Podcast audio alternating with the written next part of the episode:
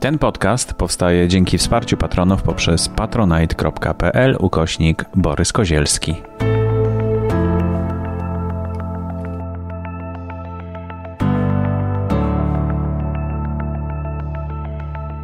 Zapraszam do wysłuchania 152 odcinka podcastu pod nazwą Nauka XXI wieku. Zbliżają się takie dni mm, majowe, czerwcowe, kiedy dużo jest konferencji, dużo spotkań. No i od dwóch lat po raz pierwszy możemy spotkać, spotykać się na żywo i zamierzam uczestniczyć w kilku takich spotkaniach, dlatego mm, dzisiaj pierwsza część audycji będzie poświęcona E, jednej z takich konferencji, która w najbliższym czasie się odbędzie, na którą się wybieram. E, w następnych odcinkach prawdopodobnie też się pojawią informacje o kolejnych e, konferencjach, ale zapraszam również do wysłuchania drugiej części dzisiejszej audycji. Tak mniej więcej w 20 którejś tam minucie. Będzie to opisane oczywiście w chapterach, w rozdziałach E, bo jest też fantastyczna zapowiedź e, Marcina Piotrowskiego dwóch książek, które warto mieć na swojej półce, albo przynajmniej je przeczytać. Można wypożyczyć z biblioteki, oczywiście. Bardzo ciekawe, interesujące książki. E, zamierzam też stworzyć taki album z książkami polecanymi przez naukę XXI wieku. Już mamy trochę takich pozycji i warto, żeby zgromadzić je w jednym miejscu, żeby ktoś, kto chce szybko znaleźć jakąś ciekawą książkę, żeby mógł znaleźć to, co było polecane w podcaście Nauka XXI wieku.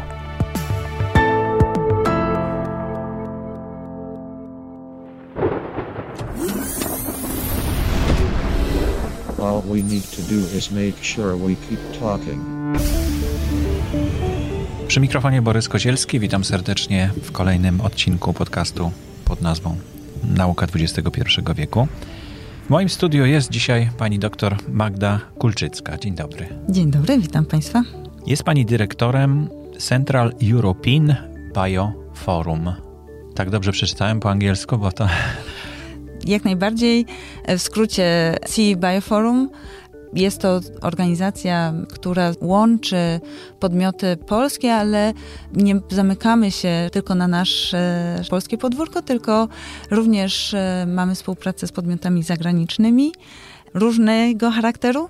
I... Dlatego ta angielska nazwa. Tak, dokładnie. I to jest e, część e, firmy Bioforum, czy, czy to jest oddzielna bardzo? Bo logo jest to samo, widziałem. Dlatego. Jest Związek Firm Biotechnologicznych, Bioforum, tak. który jest e, siostrzanym bytem do C Bioforum, które funkcjonuje jako taka platforma organizująca wydarzenia networkingowe, można tak powiedzieć. Mhm, czyli wymiana myśli, wymiana tak. prezentacji i technologii też. Tak, spotkanie, zdecydowanie. Spotkanie biznesu z naukowcami i czasami też biznesu z biznesem, po to, żeby się dowiedzieli na temat siostrzanych działalności. Mhm. Bo często jest tak, że firmy szukają partnerów za granicą na przykład, a nie wiedzą o tym, że w Polsce jest partner, który dokładnie robi to, czego dana firma potrzebuje. Więc naszym celem, e, na pewno moim celem w tym Bioforum jest e, łączenie ludzi po prostu. No, skomunikowanie ich, bo to jest. Dokładnie. Brak nam tej komunikacji, mimo że mamy tak dużo środków komunikacji w tej chwili, to jednak nie jest to łatwe i takie forum jest bardzo potrzebne. A w ogóle biotechnologia to jest y, nauka, która no, z XXI wieku właściwie dopiero się zaczęła, bo też CE Bioforum powstało w 2000 roku, dokładnie. Dokładnie. Ja się śmieję, że to było takie u zarania dziejów polskiej biotechnologii, ale raczej to jest bardzo ogólne określenie, bo bardziej nawiązuje do takiego biobiznesu. E, wtedy można powiedzieć, że powstawały te, te firmy biotechnologiczne i pierwsze wydarzenia Bioforum właśnie były tym miejscem spotkań osób, które w chwili obecnej prowadzą jedne z wiodących firm biotechnologicznych w Polsce. Mhm. No gdyby ktoś ze słuchaczy był zainteresowany i zdążyłby jeszcze odsłuchać e, dzisiejszego odcinka przed 25 maja 2022 roku, no to zapraszamy, bo można chyba tam kupić bilet po prostu i tak, przyjść. Tak, tak, tak. Zostało około 10 dni do wydarzenia odbywającego się tylko i wyłącznie na żywo. Tutaj zaznaczam, że jestem zwolenniczką spotkań na żywo, a nie żadnych hybrydowych spotkań. Ja tak samo i dlatego bardzo się cieszę, że udało się pani dotrzeć do studia. Ja również. I w Warszawie na stadionie Legii w reprezentacyjnych e, salach odbędzie się dwudniowe wydarzenie, które ma na celu właśnie spotkanie się osób tworzących bioinnowacje w jednym miejscu. Mhm. To co tam się będzie działo? Bo to nie dość, że e, duże spotkanie, e, ponad, e, to też targi są chyba, tak? Jednocześnie. Tak. tak no więc i targi, i, i forum, i, i dwudziestolecie. To wszystko naraz. I to jeszcze pierwsze spotkanie po dwóch latach, prawda, na żywo? Dokładnie, dokładnie tak. Więc bardzo się cieszę na to wydarzenie, bo to będzie takie właśnie miejsce do spotkania, wymiany myśli, zainspirowania się też podczas e, dyskusji panelowych, które mam nadzieję, że nie będą tylko czczymi rozmowami, ale będą faktycznie wymianą doświadczeń i takich punktów widzenia różnych osób tak skonstruowałam e, te panele i takich e, ciekawych gości w związku z tym zaprosiłam. Już panią pytałem, czy będą jakieś nagrania, ale chyba nie będzie. Czy... E, no, będzie chyba tylko keynote speaker e, nagrany, a pozostałe panele to bardzo serdecznie zapraszam do odwiedzenia nas. Bilety można kupić na stronie internetowej i jednocześnie uzyskuje się wówczas dostęp do takiej aplikacji, przez którą można umawiać, zobaczyć, kto będzie na wydarzeniu i umówić się na spotkanie e, takie face to face w trakcie bioforum. Aha. I dzięki temu można powiedzieć, czego się szuka, znaleźć partnera albo zobaczyć, czy ktoś e, nie jest w stanie spełnić takiej naszej potrzeby e, danej osoby, danej, danej firmy. No to coś nowego, bo do tej pory to trzeba było patrzeć na etykietki, e, identyfikatory tak, i czytać. Tak, teraz, tak. Teraz w tej tak. aplikacji będzie można się jakoś umówić. Dokładnie. Tak, jest to bardzo popularne narzędzie stosowane na tego typu wydarzeniach za granicą. I takie spotkania B2B e, są bardzo, bardzo popularne i bardzo owocne. To mogę powiedzieć z własnego doświadczenia, gdyż e, później wyjeżdża się z całym stosem wizytówek, kontaktów i można kontynuować już e, bardziej szczegółowe rozmowy. Więc bardzo zachęcam do. No, networking to właśnie, czyli takie y, społeczne y, spotkanie, to było zawsze bardzo cenną częścią takich y, konferencji. Zdecydowanie. A jeszcze aplikacja, jak w tym pomoże, no to myślę, że będzie zupełnie. Wspieramy zupełnie się nowoczesnością. Ale też chciałem zapytać o, mm, o te nowe technologie, biotechnologie. Mhm. Co dla Pani jest takiego najważniejszego w ostatnim czasie?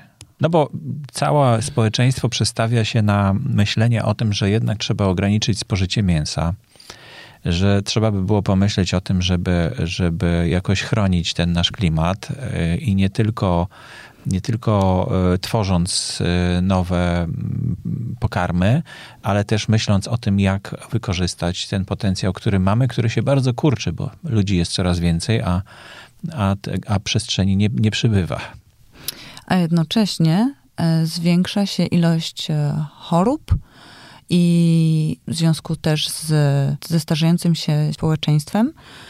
Więc e, zadaje mi pan bardzo szerokie pytanie, muszę przyznać, dlatego że ja, będąc naukowcem biologiem molekularnym, z takiego spojrzenia nano, zyskuję teraz e, dzięki Bioforum spojrzenie bardzo makro, takie szerokie na biotechnologię. Muszę przyznać, że jest bardzo dużo właśnie tematów, gdzie biotechnologia może być pomocna. I biotechnologia odkrywa dla mnie coraz to nowe twarze, coraz to nowe zastosowania. Wspomniał Pan tutaj o ochronie czy tworzeniu nowych rozwiązań żywieniowych. Ja to nazywam zieloną biotechnologią, agrobiotechnologią, która jest niedoceniana, moim zdaniem, a ma bardzo, bardzo duże znaczenie, właśnie ze względów, jak pan wskazał wcześniej. Ale też e, jest ta biotechnologia wykorzystywana w medycynie. I dla mnie osobiście bardzo ciekawym aspektem zastosowania biotechnologii e, poprzez biomarkery, e, diagnostykę i spersonalizowaną medycynę właśnie jest rozwój takich celowanych terapii. Uważam, że to jest bardzo ważny temat, gdyż mamy świetne narzędzia, a mam wrażenie, że one nie są do końca wykorzystywane właśnie w leczeniu ludzi. No tak, ale boimy się troszkę ale czego? Takiego badania DNA na przykład, to znaczy badania takiego patyczkiem wkładanego do, do mózgu, niektórzy mówią, prawda?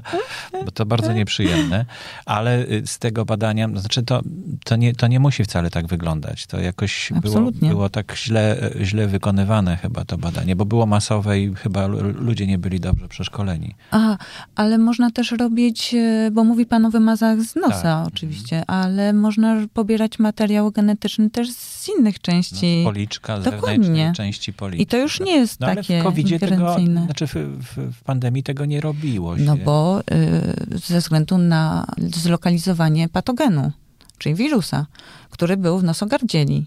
I tam chodziło o to, żeby stamtąd pobrać jak najbardziej reprezentatywną taką Aha. E, próbkę. Ale do badań genetycznych takich człowieka, takiego sprofilowania, wystarczy wymaz policzka. Mhm.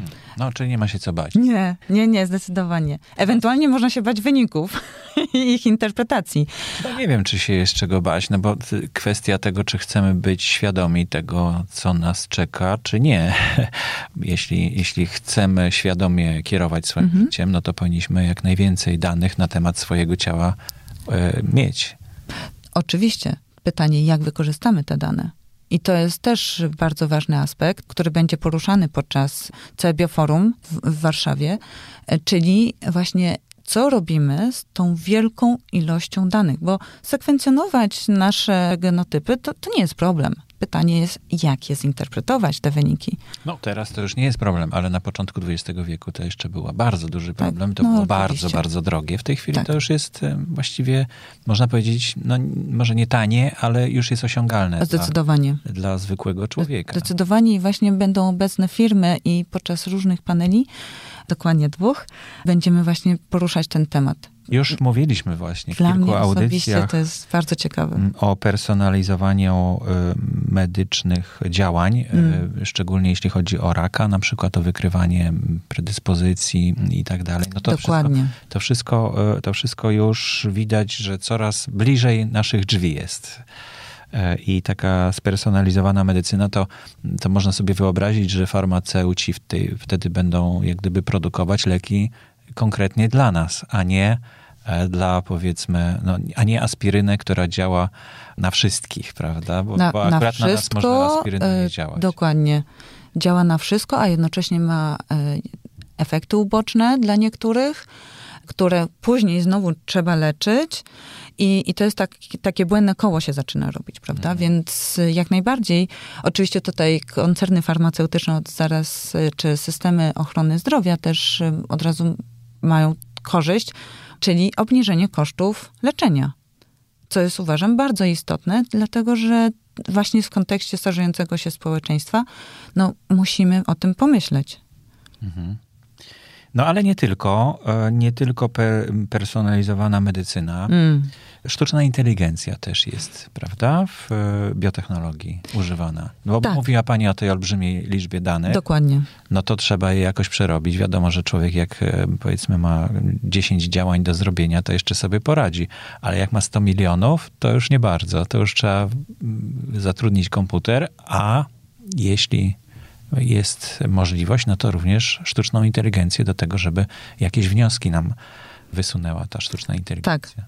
Znaczy, sztuczna inteligencja przede wszystkim podsuwa wnioski, które później człowiek jako ten końcowy decydent analizuje czy, czy weryfikuje. Więc e, tutaj też e, chciałabym to zaznaczyć, ponieważ mi się do tej pory wydawało zawsze, że sztuczna inteligencja to w ogóle to roboty, które wszystko za nas zrobią. Nic bardziej błędnego. One nam ułatwiają e, procesowanie właśnie tych wszystkich danych, ale ostateczną decyzję podejmuje człowiek. I to też właśnie odnosi się do systemu ochrony zdrowia, gdzie komputery ze sztuczną inteligencją tak samo analizowały zdjęcia rentgenowskie płuc, jak lekarze. Nawet powiedzmy. Mając więcej doświadczeń, nawet, bo zebrane z, od innych lekarzy też, tak, prawda? Tak, Więc y, ona jest jak najbardziej potrzebna. Dużo się o niej mówi i, i super. Uważam, że to jest bardzo potrzebne, po to, żeby właśnie ją oswoić i nauczyć się z niej korzystać. Czyli korzystać w sensie, żeby te dane umieć jakoś wrzucić do komputera i potem zadać mu jakieś zadanie, które. Tak, umieć zadać mu pytanie, bo to zadawanie pytań jest najważniejsze w analizie danych. Mhm. Więc y, pod tym względem to uważam, że jeszcze troszeczkę się musimy w tym zakresie nauczyć. Przed audycją, przed nagraniem mówiła Pani, że e, skosztowała Pani niedawno e, czekoladki z białkiem, które pochodziło z robaczków. Mhm. Dokładnie. I przyznam się szczerze, że to było dla mnie, no, bardzo, bardzo duża doza ciekawości, ale też e, odkryłam, że e, są rozwiązania, które nowoczesne, których się w ogóle nie trzeba nie wiem, obawiać w żaden sposób, że one mogą nam bardzo dopomóc w zarządzaniu naszymi zasobami ziemskimi. I pod tym względem bardzo się cieszę, że mogę dołożyć swoją cegiełkę, chociażby właśnie organizując wydarzenia, gdzie ludzie mogą się spotkać, wymienić doświadczeniami, wymienić właśnie potrzebami wzajemnymi, co z kolei się przekłada na rozwój mhm. szeroko pojętych innowacji. Innowacje, mam wrażenie, że to jest takie słowo troszeczkę swego czasu wyświechtane. Teraz e, chyba wraca do łask. blask. Prawda? Tak, zdecydowanie. I, i znaczenie.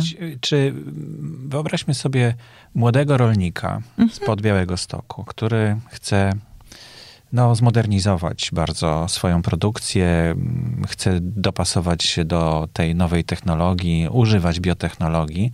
Czy jak on się zapisze na to forum, przyjedzie, to czy tam będzie coś dla niego w ogóle? Czy to tylko biznes z biznesem? No on też biznes prowadzi, prawda? No właśnie. Mhm. No właśnie. Znaczy, ja uważam, że uczestnictwo w każdym wydarzeniu nas ma prawo zainspirować, w sensie dorzuca nam tą, tą cegiełeczkę i, i podrzuca nam nową perspektywę. W związku z czym odpowiedź brzmi tak, taka osoba jak najbardziej jest w stanie się zainspirować nowoczesnymi technologiami, właśnie na przykład w rolnictwie, w agrobiotechnologii.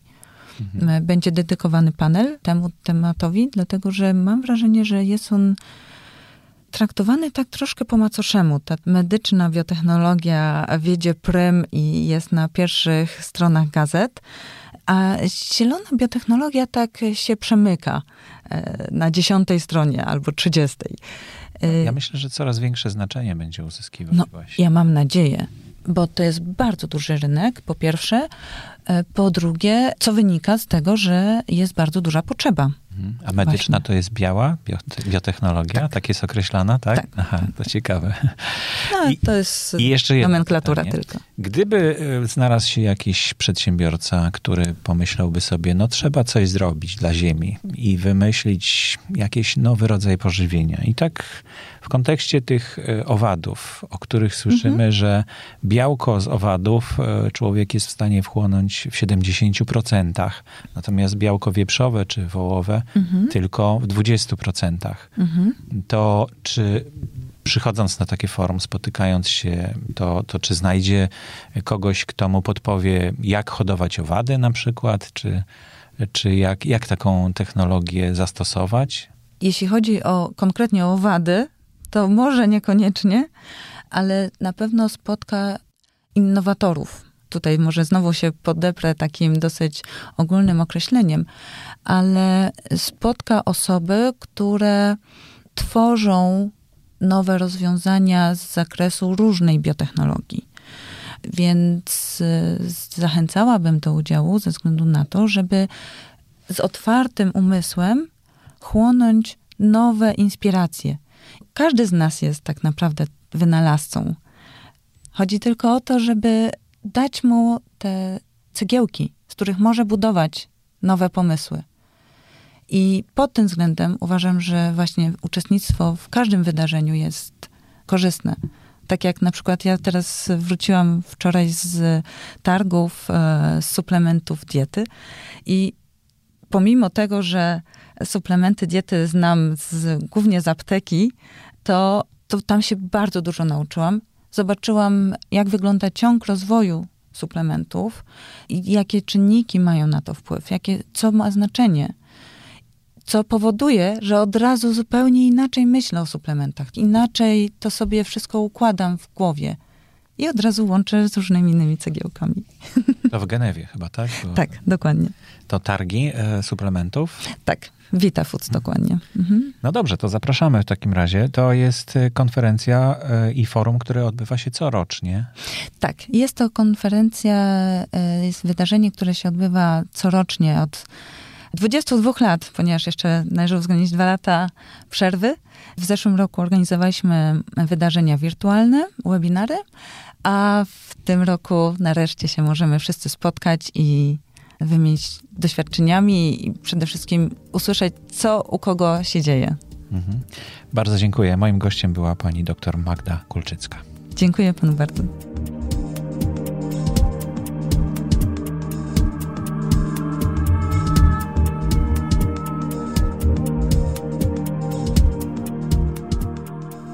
Marcin Piotrowski, który tworzy podcast pod nazwą Znak Litera Człowiek, zgodził się, żeby fragment jego podcastu umieścić w moim podcaście. Rzadko to robię, ale myślę, że tym razem warto. Mm, Marcin poleca książki. I nie jest to takie, takie zwykłe recenzowanie. On często opowiada dużo o tych książkach, które proponuje do przeczytania. I tak się zdarzyło, że mm, po wysłuchaniu jednej z jego audycji ciągle siedzą mi w głowie te książki, które polecał i treść tych książek, o których mówił.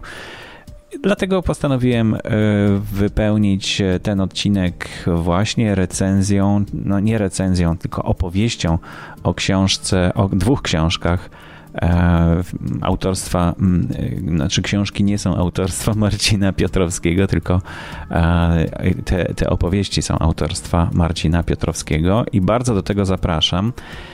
E, Marcin napisał do mnie, że weź tylko pod uwagę, że w naukach społecznych, bo o tym są te książki, trudno o obiektywną prawdę i że wiele słuchaczek i słuchaczy może się poczuć urażonych, bo mogą podzielać poglądy, o których wypowiadam się krytycznie.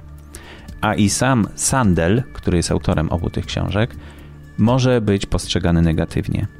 No i jest jeszcze kwestia tendencyjnego wyboru faktów ze strony opowiadającego, co też zawsze można zarzucić.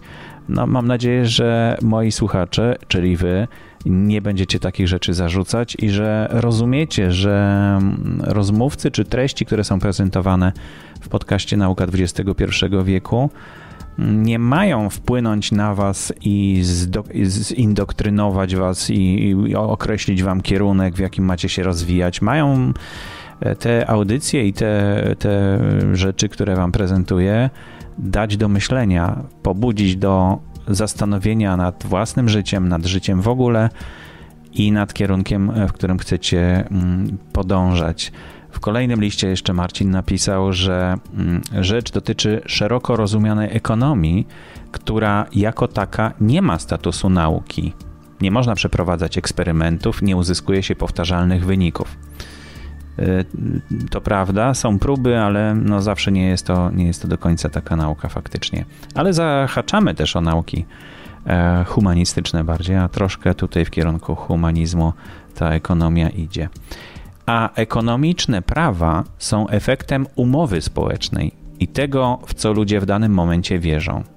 A jak nałożysz na to etykę, to bardzo e, to wychodzi bardzo wybuchowy miks Całkowicie się zgadzam z Marcinem, ale e, cieszę się, że on e, tak przenikliwie tutaj te obawy artykułuję, bo dzięki temu będziecie wiedzieć, że mm, jak należy przyjmować być może te, te jego audycje. I zapraszam do słuchania oczywiście podcastu pod nazwą Znak Litera Człowiek. Można go znaleźć oczywiście w linku w notatkach w opisie do dzisiejszej audycji.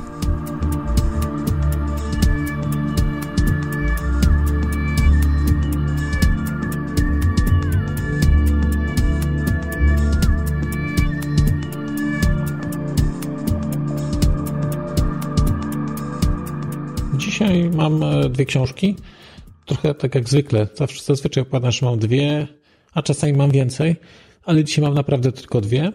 I to są dwie książki, e, dwie książki Michaela J. Sandela, czyli czego nie można kupić za pieniądze, moralne granice rynku i tyrania merytokracji. Co się stało z dobrem wspólnym? Obie książki są wydane przez wydawnictwo naukowe PWN to jest w ogóle książek Sandela w PWN ukazało się więcej. Ja mam te dwie. Powiem szczerze, że na pewno będę miał więcej, dlatego że zrobiły te książki na mnie duże wrażenie. I, no i pewnie będę Sandela czytał regularnie. Kim jest Michael Sandel? Michael Sandel jest amerykańskim filozofem, mm, aktywnym, praktykującym w tej chwili jako filozof, działającym jako filozof i pisuje książki związane z filozofią, taką można powiedzieć, powiedziałbym, filozofią stosowaną, głównie związaną z tym, jak filozofia czy moralność aplikuje się do współczesności, do współczesnego świata. I o takich dwóch książkach dzisiaj chciałem opowiedzieć. Te dwie książki są bardzo specyficzne, dlatego że tak, Granie merytokracji uważam za książkę z tych dwóch chyba ważniejszą, dużo poważniejszą również i jednocześnie trudniejszą. Natomiast czego nie można kupić za pieniądze, jest książką, mam wrażenie, przystępniejszą, mam wrażenie, że łatwiejszą w czytaniu i też w prostszy sposób aplikowalną do codzienności. Trochę. Zacznijmy od rzeczy łatwiejszej. Czego nie można kupić za pieniądze? Czego nie można kupić za pieniądze? To jest książka, w której, mm, w której stawiane są pytania przez Sandela dotyczące roli rynku i dotyczące tego, gdzie istnieje granica tego, za co można płacić. Dlatego, że no, płacimy za wszystko i do coraz większej liczby rzeczy jesteśmy przyzwyczajeni, że za nie płacimy. Kiedyś była tylko Państwowa Służba Zdrowia. W tej chwili istnieje służba zdrowia prywatna i większość ludzi wykupuje sobie pakiety, za które płaci, i teraz z racji tego, że płaci za ten pakiet medyczny, jest w inny sposób, inaczej obsługiwana w prywatnych, e, znaczy chodzi do prywatnych, do prywatnych lekarzy, do prywatnej służby zdrowia i tam jest obsługiwana w inny sposób niż gdyby to była służba zdrowia publiczna. Szybciej, niektórzy twierdzą, że lepiej, z większą troską, cokolwiek by tutaj nie mówić. Jest inaczej. No ale ta usługa jest, powiedziałbym, taka dosyć, nie wiem jak to ująć, oczywista, czy jest już oklepana. Czego nie można kupić za pieniądze odnosi się do rynku przede wszystkim amerykańskiego, na szczęście jeszcze, i do amerykańskiego kontekstu kulturowego, natomiast wiele rzeczy z tej książki już do Europy i do Polski przechodzi. Natomiast, żeby była jasność, o czym tu mówimy. Bo to jest książka, która będzie Państwa, mam wrażenie, nieustannie zaskakiwać. Właściwie na każdej stronie będziecie zaskakiwani, dlatego że ona opisuje świat, którego nie znamy, świat, którego w większości sobie nawet nie wyobrażamy, bo ja sobie nie wyobrażałem, i to mimo, że jestem z wykształcenia ekonomistą. Co prawda upadłym i nie praktykuję ekonomii jako takiej, natomiast no, na tyle ją ogarniam, że nie wiem, potrafię przeczytać gazetę, dział gospodarczy w gazecie z wyjątkiem wątków giełdowych, bo tych nikt normalny nie potrafi przeczytać. Więc Michael Sandel zaczyna tę książkę tak, we wstępie pod tytułem Rynek a moralność. Są rzeczy, których nie można kupić za pieniądze, choć w obecnych czasach jest ich niewiele. Dziś prawie wszystko jest na sprzedaż. Oto kilka przykładów. Cela więzienna o podwyższonym standardzie 82 dolary za noc. W Santa Ana w Kalifornii oraz w kilku innych miastach więźniowie, którzy nie zostali zaklasyfikowani jako niebezpieczni, mogą za opłatą otrzymać lepsze zakwaterowanie, czystą i cichą celę oddaloną od zajmowanych przez niepłacących skazanych. Druga rzecz. Możliwość korzystania podczas jazdy w pojedynkę ze specjalnego pasa jezdni przeznaczonego dla samochodów z więcej niż jedną osobą. 8 dolarów w godzinach szczytu. Minneapolis oraz inne miasta próbują rozładować korki, pozwalając kierowcom jadącym solo korzystać z pasów dla samochodów z pasażerami w zamian za opłaty, których wysokość zależy od natężenia ruchu.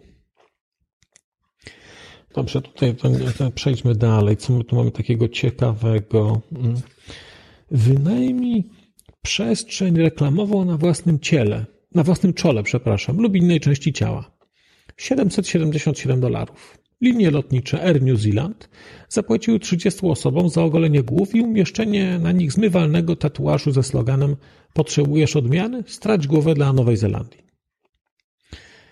E, zajmij miejsce w kolejce do Kongresu USA dla lobbysty chcącego obserwować przesłuchanie w parlamencie. 15-20 dolarów za godzinę. Lobbyści płacą firmom kolejkowym, które z kolei wynajmują do stania w ogonkach m.in. bezrobotnych.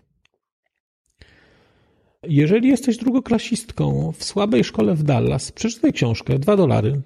Dzieciom płaci się za każdą przeczytaną książkę, co ma je zachęcić do czytania. To jest początek tylko tej książki.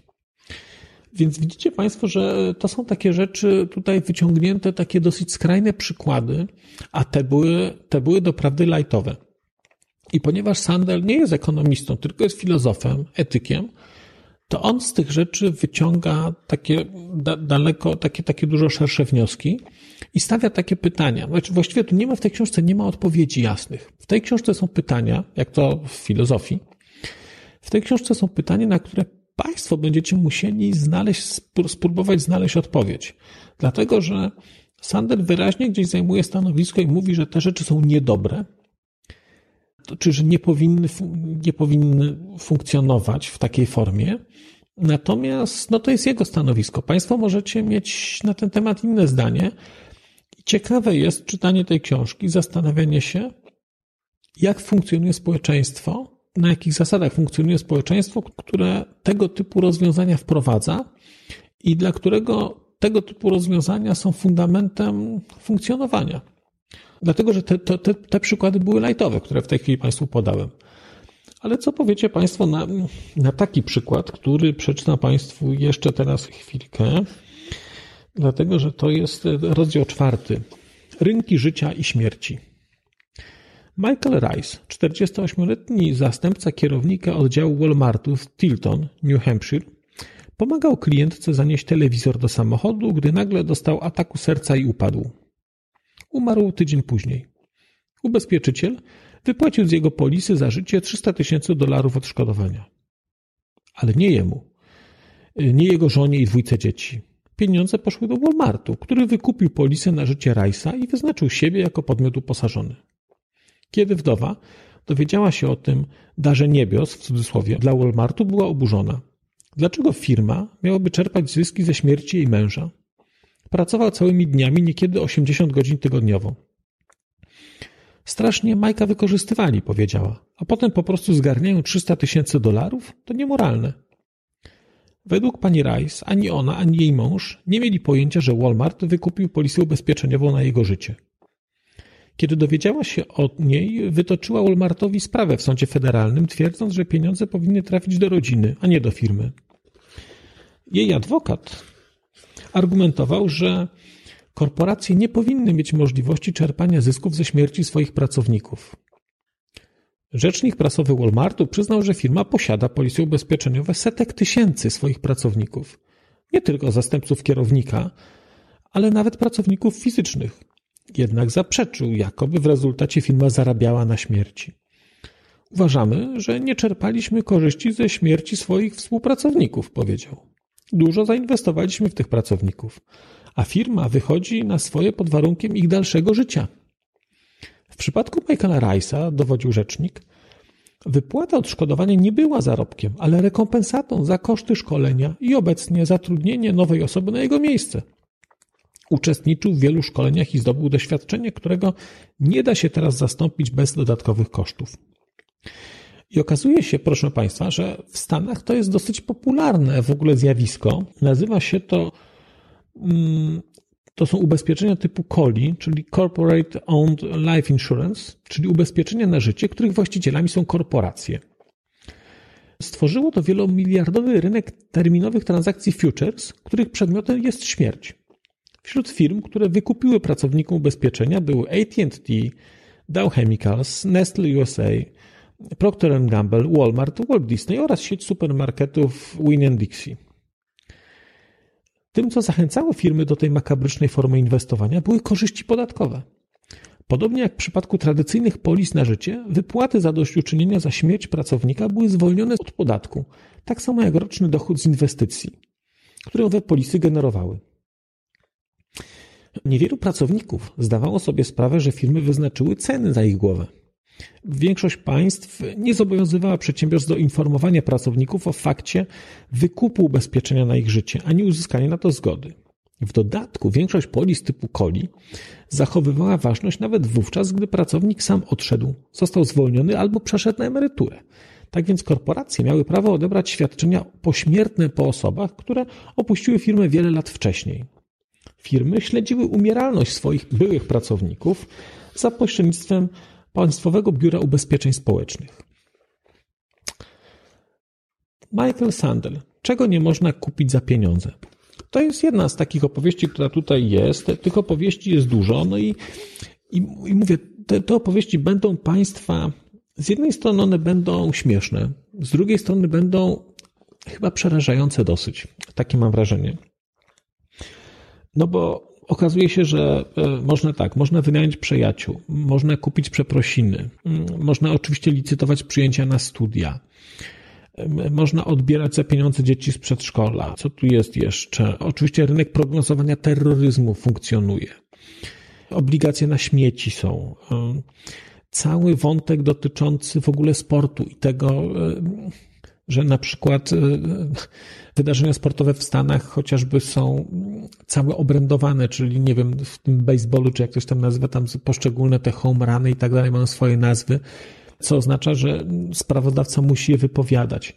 Jest tutaj tego mnóstwo i to są rzeczy, które teoretycznie wydają się, że są od nas odległe, ale nie zawsze. Bo chociażby w Polsce też funkcjonują miejsca, gdzie nie trzeba płacić za stanie w kolejce, na przykład na lotniskach. Można zapłacić, wtedy przejść bez. I teraz pytanie, co, no, czy to jest etyczne, czy to nie jest etyczne? Linie lotnicze twierdzą, że jest to etyczne, bo jest to ułatwienie w wejściu na pokład samolotu. Przechodzi się te same rzeczy, ale szybciej.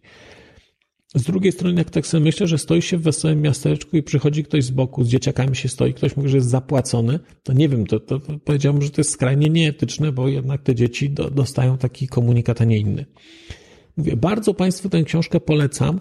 Jest bardzo zgrabnie napisana i myślę, że to jest taka książka z gatunku, mówię, takich, gdzie będziecie się Państwo dziwić światu. Jednocześnie ona też buduje pewnego rodzaju wrażliwość. I co istotne, nie trzeba być ekonomistą, żeby czytać tę książkę. To jest książka, która wydaje mi się dla każdego będzie poruszająca w jakimś tam stopniu i każdy będzie sobie w stanie odpowiedzieć na te pytania, dlatego że mówię, nie trzeba być specjalistą, żeby się w tych pytaniach odnaleźć trochę złapać takiego kontekstu, w jakim kierunku zmierza świat, w którym funkcjonujemy i czy na pewno chcemy w takim świecie żyć, że wszystko będzie można kupić. E, I elementem tej książki, jednym z elementów tej książki jest wątek kupowania miejsc na studia i to jest wątek, który jest głównym wątkiem tej książki. Książki Tyrania Merytokracji, która jest książką z gatunku takich, które zmieniają punkt widzenia a przynajmniej zmuszają do radykalnego przemyślenia wielu swoich poglądów. Kiedy wziąłem tę książkę do ręki po raz pierwszy, to spojrzałem na tytuł i powiedziałem sobie, tyrania merytokracji? Nie, no ale przecież merytokracja to chyba nie może być tyranii merytokracji, jak to tyrania? Ja w ogóle, jako osoba jakoś nierewelacyjnie, ale w miarę normalnie wykształcona, uważam, że uważam merytokrację za bardzo sprawiedliwy ustrój przecież. No, w sumie, jak tak się zastanowimy, Cóż może być bardziej uczciwego niż przekonanie, że człowiek jest wynagradzany adekwatnie do swoich umiejętności i jeżeli umie więcej, jeżeli jest lepszym pracownikiem, to zarabia więcej. I to jest niesamowite dla mnie było, jak bardzo to myślenie jest myśleniem oceniającym, jak bardzo ono jest niesprawiedliwe. Ta książka, książka Tyrania Merytokracji w podtytule Co się stało z dobrem wspólnym jest ogromnym oskarżeniem wobec mechanizmów merytokratycznych funkcjonujących obecnie i stawia bardzo niewygodne pytania. Te pytania są niewygodne o tyle, że próba odpowiedzi na te pytania będzie Państwa doprowadzała do paradoksów. Gdyż nagle znajdziecie się w sytuacji, w której uznacie, że lepsze jest społeczeństwo klasowe, klasyczne społeczeństwo klasowe, czy, czy społeczeństwo, gdzie funkcjonuje arystokracja, niż społeczeństwo merytokratyczne. Nie chcę Państwu streszczać, opowiadać dlaczego, bo, bo to trzeba sobie w tej książce przeczytać. Trzeba przejść ten proces myślowy. Natomiast jest to książka zdecydowanie trudniejsza, dlatego że są tam oczywiście całe takie fragmenty pokazujące rozwój tego zjawiska merytokracji, które nie jest wcale takie stare, w szczególności tej merytokracji amerykańskiej, która ma tam kilkadziesiąt lat. Idea zjawiska, czy idee merytokracji, pierwsze to są stworzone przez Tomasza Jeffersona. To, to jest niesamowite. Ta książka pokazuje dewaluację fantastycznego pomysłu. A fa fantastyczny pomysł był taki, skoro tworzymy nowy kraj, tworzymy Amerykę, to sprawmy, żeby wszyscy mieli, żebyśmy wyławiali tych, tych najlepszych, żeby ci najlepsi dostawali najlepszą edukację, żeby nie było tak, że ktoś ma ograniczony dostęp do tej edukacji. Na końcu doprowadziło to do całkowitego wypaczenia pewnej idei, ale to na końcu. Pytanie, co było na początku. Pytanie, czy, czy w sumie jest rozsądne i czy w sumie jest sprawiedliwe wyłapywanie najlepszych po to, żeby oni się na przykład w darmowy sposób uczyli. Teoretycznie tak. W praktyce no wyłapiemy najlepszych. A co z tymi, którzy, których Thomas Jefferson określa mianem śmieci? Co jeżeli y, przejrzymy śmietnik, tam jest dokładnie taki zwrot. Co jeżeli przesiejemy śmieci i znajdziemy tych najlepszych? Co z tymi śmieciami? Jak mają czuć się śmieci, jeżeli wiedzą, że no, są śmieciami, bo nie, nie zostali wybrani dalej, nie przeszli testu, nie awansowali do wyższej ligi. Niesamowicie trudne pytanie zadaje ta książka. To jest książka, która stawia co najmniej kilka takich pytań. Jest fantastycznym przyczynkiem do próby odpowiedzi na pytanie, co się stało w Stanach w wyborach w 2016 roku, że wygrał Trump, bo wcale ten podział nie jest tam na biednych i bogatych, tylko bardzo jasno jest pokazane, że jest podział na wykształconych lepiej, wykształconych gorzej. Jest pokazana pogarda, absolutna pogarda ludzi wyżej, lepiej wykształconych na tych, którzy są gorzej wykształceni. Jest pokazane budowanie, schematy budowania świadomości w tych ludzi, którzy są gorzej wykształceni, że to jest ich wina. A co więcej, a ludzie, którzy są lepiej wykształceni, którzy funkcjonują w innym otoczeniu kulturowym, którzy mają bogatych rodziców, są przekonani, że to jest ich zasługa, że oni są lepiej wykształceni. Bardzo, bardzo wartościowa książka stawiająca pytania o granice równości, o granice wolności, o granice awansu społecznego. Też książka jednakowoż bardzo smutna, dlatego że ona też nie ma happy endu. Tu jest niestety pokazane, że to, co się wydarza obecnie w Stanach, i także w Europie, tylko wolniej nieco, w mniejszym stopniu, ale to jest pewien proces, który się zaczął jakiś czas temu. Konkretnie, który się zaczął na początku lat 70. i później przyspieszył w latach 80. wraz z tak zwaną tą ekonomią neoliberalną, czyli Reaganem w Stanach, Margaret Thatcher w Zjednoczonym Królestwie. I niesamowite są pokazane liczby tutaj w tej książce. Są przerażające liczby pokazujące, jak bardzo zastałe są społeczeństwa, jak bardzo nie działa mit od pucybuta do milionera. Jak bardzo, jak bardzo mimo akcji całych afirmatywnych, jak bardzo mało jest ludzi z niższych klas w tych najlepszych uniwersytetach. Jak bardzo jest to środowisko zamknięte, coraz bardziej zamknięte. Bardzo, bardzo smutna książka i książka, mówię, zmuszająca do, do bardzo głębokiej refleksji na temat tego, kim jesteśmy, jak my się w tym wszystkim odnajdziemy. Co sądzimy o naszych dzieciach, co sądzimy o przyszłości, Tyrania merytokracji bardzo, bardzo mocno Państwu tę książkę polecam. To jest książka, która, która jest trudna. Są w niej fragmenty trudne też e, tak intelektualnie, dlatego że są tam takie fragmenty posługujące się niby prostym, ale jednak aparatem filozoficznym. Tam są analizy słów. Ale to są fragmenty, które jak, jak Państwu nie będą pasować, to spokojnie można je, można je przeskoczyć. Natomiast pokazanie rozprzestrzeniania się pewnego mitu, także w Polsce. Polska tutaj się nie pojawia, ale doskonale znajdziecie Państwo, znaczy znajdziecie Państwo z łatwością przeskok między tym, co mówi na przykład Clinton, a co w Polsce się mówiło w tym czasie.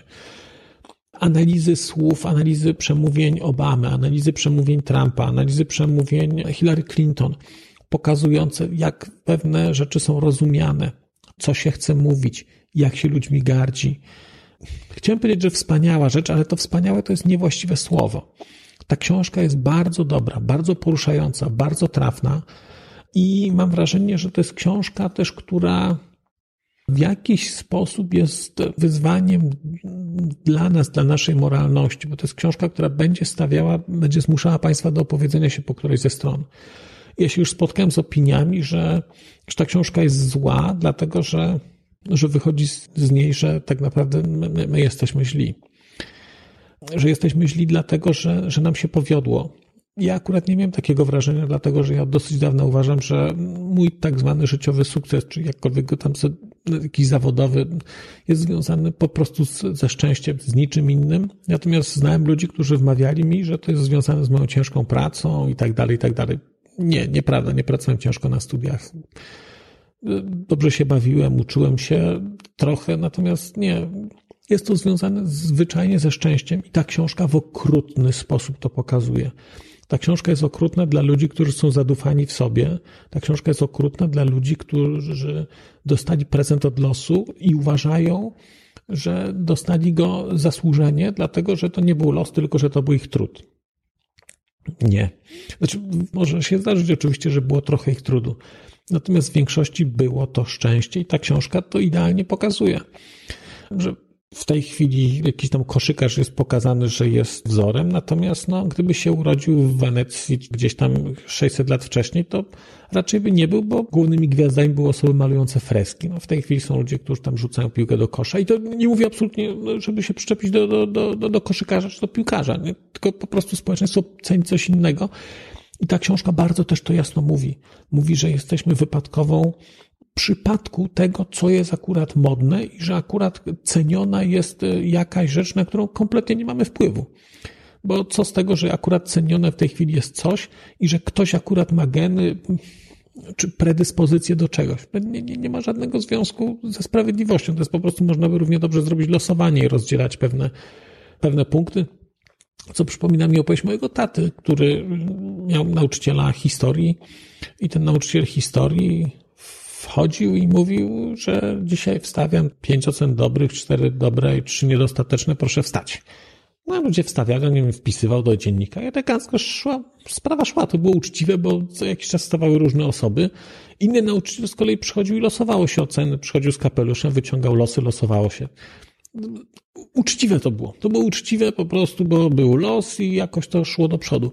A w tej chwili do tego dorabia się ideologię. Dorabia się ideologię tego, że ktoś się dorobił, dlatego że podejmuje jakieś ryzyko. No, proszę mi wskazać, powiedziałbym, wartość e, dla świata, wartość gospodarczą, na przykład z transakcjami zakładającymi na przykład, nie wiem, wartość cen skór świni w terminie dziesięcioletnim, które to transakcje potrafią zachwiać światowymi rynkami, ale tymczasem ludzie się za nie o nie zakładają, prezesi tych firm dostają kupę kasy za to i wytwarzają dobrostan dla ludzkości. W tej książce znajdziecie Państwo dużo takich rzeczy, i mówię, ona może być dla Państwa bolesna. Jeżeli jesteście z gatunku tych, którzy uważają, że Wam się po prostu świat należy, dlatego że, że, że strasznym trudem go wywalczyliście i że to jest tylko i wyłącznie Wasza wina, mm, to ta książka będzie dla Was trudna. E, natomiast e, podejrzewam, że ponieważ oglądacie Państwo ten kanał, to możecie należeć do tej grupy tak zwanych humanistów i ludzi dobrych, którzy uważają, że mimo, że im się w życiu poszczęściło, to po prostu było szczęście. No, tak, tak się ułożyło, że, że wam się ułożyło w życiu mm. i nic z tego e, wielkiego nie wynika. Jeżeli oglądaliście Państwo serial House of Cards, to tam jest wspaniała scena, wspaniała scena w sezonie trzecim, odcinek ósmy. Jest taki motyw, kiedy do Francisa, do Białego Domu, już jest prezydentem, on zaprasza e, tego Frediego Hayesa, tego człowieka, który piekł mu e, te żeberka, miał knajpę. I Freddy przychodzi tam ze swoim wnukiem. No, no i wchodzą do, do gabinetu owalnego No i Francis pyta do tego, mówi tego dzieciaka, tam Deszon, chcesz sobie siąść tu za, za biurkiem? Mówi tak, chcę. Siada, kręci się i widać, że jest taki, taki dzieciak, jest ciemnoskóry, jest zadowolony. E, I mówi do niego, Francis mówi tak, wiesz, że to biurko może być twoje, to miejsce może być kiedyś twoje, musisz się po prostu uczyć, musisz po prostu uczyć pilnie i to miejsce możesz tutaj być. To jest, na tym polega Ameryka, możesz tutaj być. I kiedy oni potem wychodzi, ten, ten dzieciak z tym swoim dziadkiem idą i ten e, mówi, dziadek mówi do niego, że wiesz, że on ci bzdury opowiada. On mówi tak, nie, nie, ja tu mogę być. On mówi tak, nie, nie możesz i nigdy nie będziesz. I to jest po prostu nieprawda. Tak jak ci koszykarze, których masz na ścianach, nigdy nie będziesz takim koszykarzem. Możesz rzeczywiście ucz się w życiu, ucz, to ci coś da, natomiast nie osiągniesz tego. I to jest ta opowieść. I to jest opowieść o merytokracji, to jest opowieść o kredencjalizmie, czyli o takim przekonaniu, że można wymienić edukację na, na wszystko, że tak naprawdę edukacja nas określa. To jest opowieść o, o mobilności społecznej. Mówię, znakomita, znakomita książka, będąca bardzo dobrym uzupełnieniem. Jeżeli Państwo słuchaliście mojej poprzedniej audycji, to to jest książka, która jest bardzo dobrym uzupełnieniem do książki Tajbiego, dlatego że mm, Tajbi pokazuje e, w swojej książce, czyli w Nienawiści, pokazuje takie zjawisko porzucania przez partię demokratyczną swojego pierwotnego elektoratu, czyli takiego elektoratu ludzi z średnim wykształceniem albo z niskim wykształceniem, czyli takiego elektoratu rolniczo-robotniczego i przenoszenie preferencji Partii Demokratycznej na ludzi właśnie lepiej wykształconych, na te, te takie tak zwane, nazwijmy to quasi-elity, i oni się tam przenoszą, zostawiają jednocześnie na dole tych ludzi, którymi już się nikt nie interesuje, te klasy pracujące, które później, klasy pracujące, odnajduje Trump. I Trump potrafi im dać, dać receptę, mówić im, że zobaczcie, jak oni was oszukują. Zobaczcie, nie ma żadnego awansu. On im mówi czystą prawdę. On im mówi czystą prawdę. Tu jest też w ogóle fantastycznie pokazana, nie wiem jak to powiedzieć, przepowiednia. To nie jest przepowiednia, to jest książka naukowa z 58 roku, którą napisał taki angielski uczony, i on opisuje rozwój idei merytokratycznej, czyli widzi zjawiska, które już się zaczęły toczyć w Stanach i, i w Zjednoczonym Królestwie, i opisuje rozwój idei merytokratycznej i pokazuje, w jaki sposób dojdzie do buntu ludzi przeciwko elitom, do buntu normalnych ludzi. I on ten bunt założył, że on nastąpi w roku 2034. Pomylił się o ile? 20 lat gdyż dokładnie to zjawisko, czyli bunt ludzi gorzej wykształconych przeciwko tym lepiej wykształconym, bunt większości przeciwko mniejszości, która ich do jakiegoś stopnia można powiedzieć ciemięży, która ich upadla, która nimi gardzi, to jest sytuacja, która wydarzyła się w 2016 roku w wyborach, wyborach w Stanach. To ktoś przewidział, to jest to szczegółowo opisane, cały ten proces jest opisany Ktoś to przewidział w roku 1958, patrząc na system i wyciągając konkretne wnioski, co się dalej wydarzy. Mówię, bardzo, bardzo Państwu polecam tyranie merytokracji, trudniejsze, ale bardziej wyzywające bardziej wyzwalające i jednocześnie wydaje mi się du, dużo więcej dające, tak, tak na, na, na, przyszłość trochę, żeby sobie pomyśleć, jak macie dzieci, co to znaczy wysłać dzieci na studia, po co wysłać dzieci na studia i tak dalej.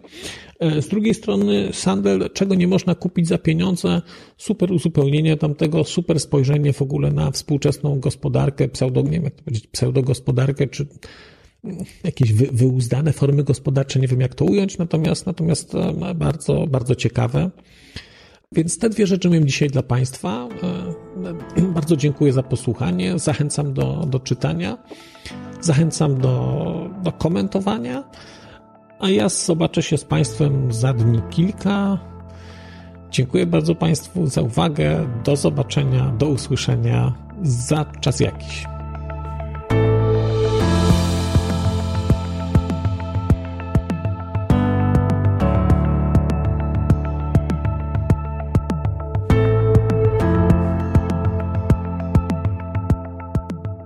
To był 152 odcinek podcastu z serii Nauka XXI wieku. Podcast ten jest dostępny bezpłatnie dla wszystkich słuchaczy. Jedynym źródłem jego finansowania jest wsparcie słuchaczy poprzez patronite.pl ukośnik Borys Kozielski. Najhojniejsi z patronów to Tomek Faber, Kamila Fornalik, Karolina Gorska, Dorota Kozielska, Rafał Kozikowski, Andrzej Lach, Aleksandra Lichaj, Gniewko Ostrowski, Piotr Panek, Piotr Prochenka, Michał Skrzypek, Tomasz Stasiak, Maurycy Stawujak, Dominik Zdun i kilku patronów, którzy chcą pozostać anonimowi. Bardzo się cieszę, że jest to grono tak liczne 120 osób już ponad. E, I mm, niezależnie od tego, czy e, wspieracie mnie kwotą 3 zł miesięcznie, 50 czy 200, jestem bardzo za to wdzięczny i bardzo gorąco proszę o to, żeby wyrazić swoją e, nie tyle wdzięczność, ile podziękowanie za wartość, jeśli taką wartość daje Wam ten podcast. Jeśli spędzacie z nim trochę czasu, to będzie mi bardzo miło, jeśli zaznaczycie to swoim e, sponsorowaniem, swoim patronatem, który, tak jak mówiłem, można od 3 zł miesięcznie ustanowić przy pomocy Patronite. Wiem, że to nie jest łatwe, że to trzeba, jest droga przez mękę czasem, ale jeśli chcecie, żebym szybciej się rozwijał, żeby, żeby te informacje, które e, przekazuję Wam, częściej się pojawiały, to bardzo proszę, żebyście to zrobili, żebyście się zatrzymali w swoim życiu codziennym na chwilę i ustanowili taką wpłatę mm, comiesięczną poprzez system patronite.pl ukośnik Borys Kozielski. Przypomnę również, że można zadawać pytania pod numerem telefonu 737 893 825 na które odpowiedzą specjaliści mm, zaproszeni przeze mnie do mikrofonu. No i pamiętajcie oczywiście, że z przyjemnością odpiszę na każdy list, jaki otrzymam na skrzynkę boryskozielski małpa gmail.com. Zaczynają się piękne dni, e, piękne lato chyba w przyszłości, mam nadzieję. I życzę Wam wszystkiego dobrego i zapraszam do słuchania kolejnych audycji. Do usłyszenia.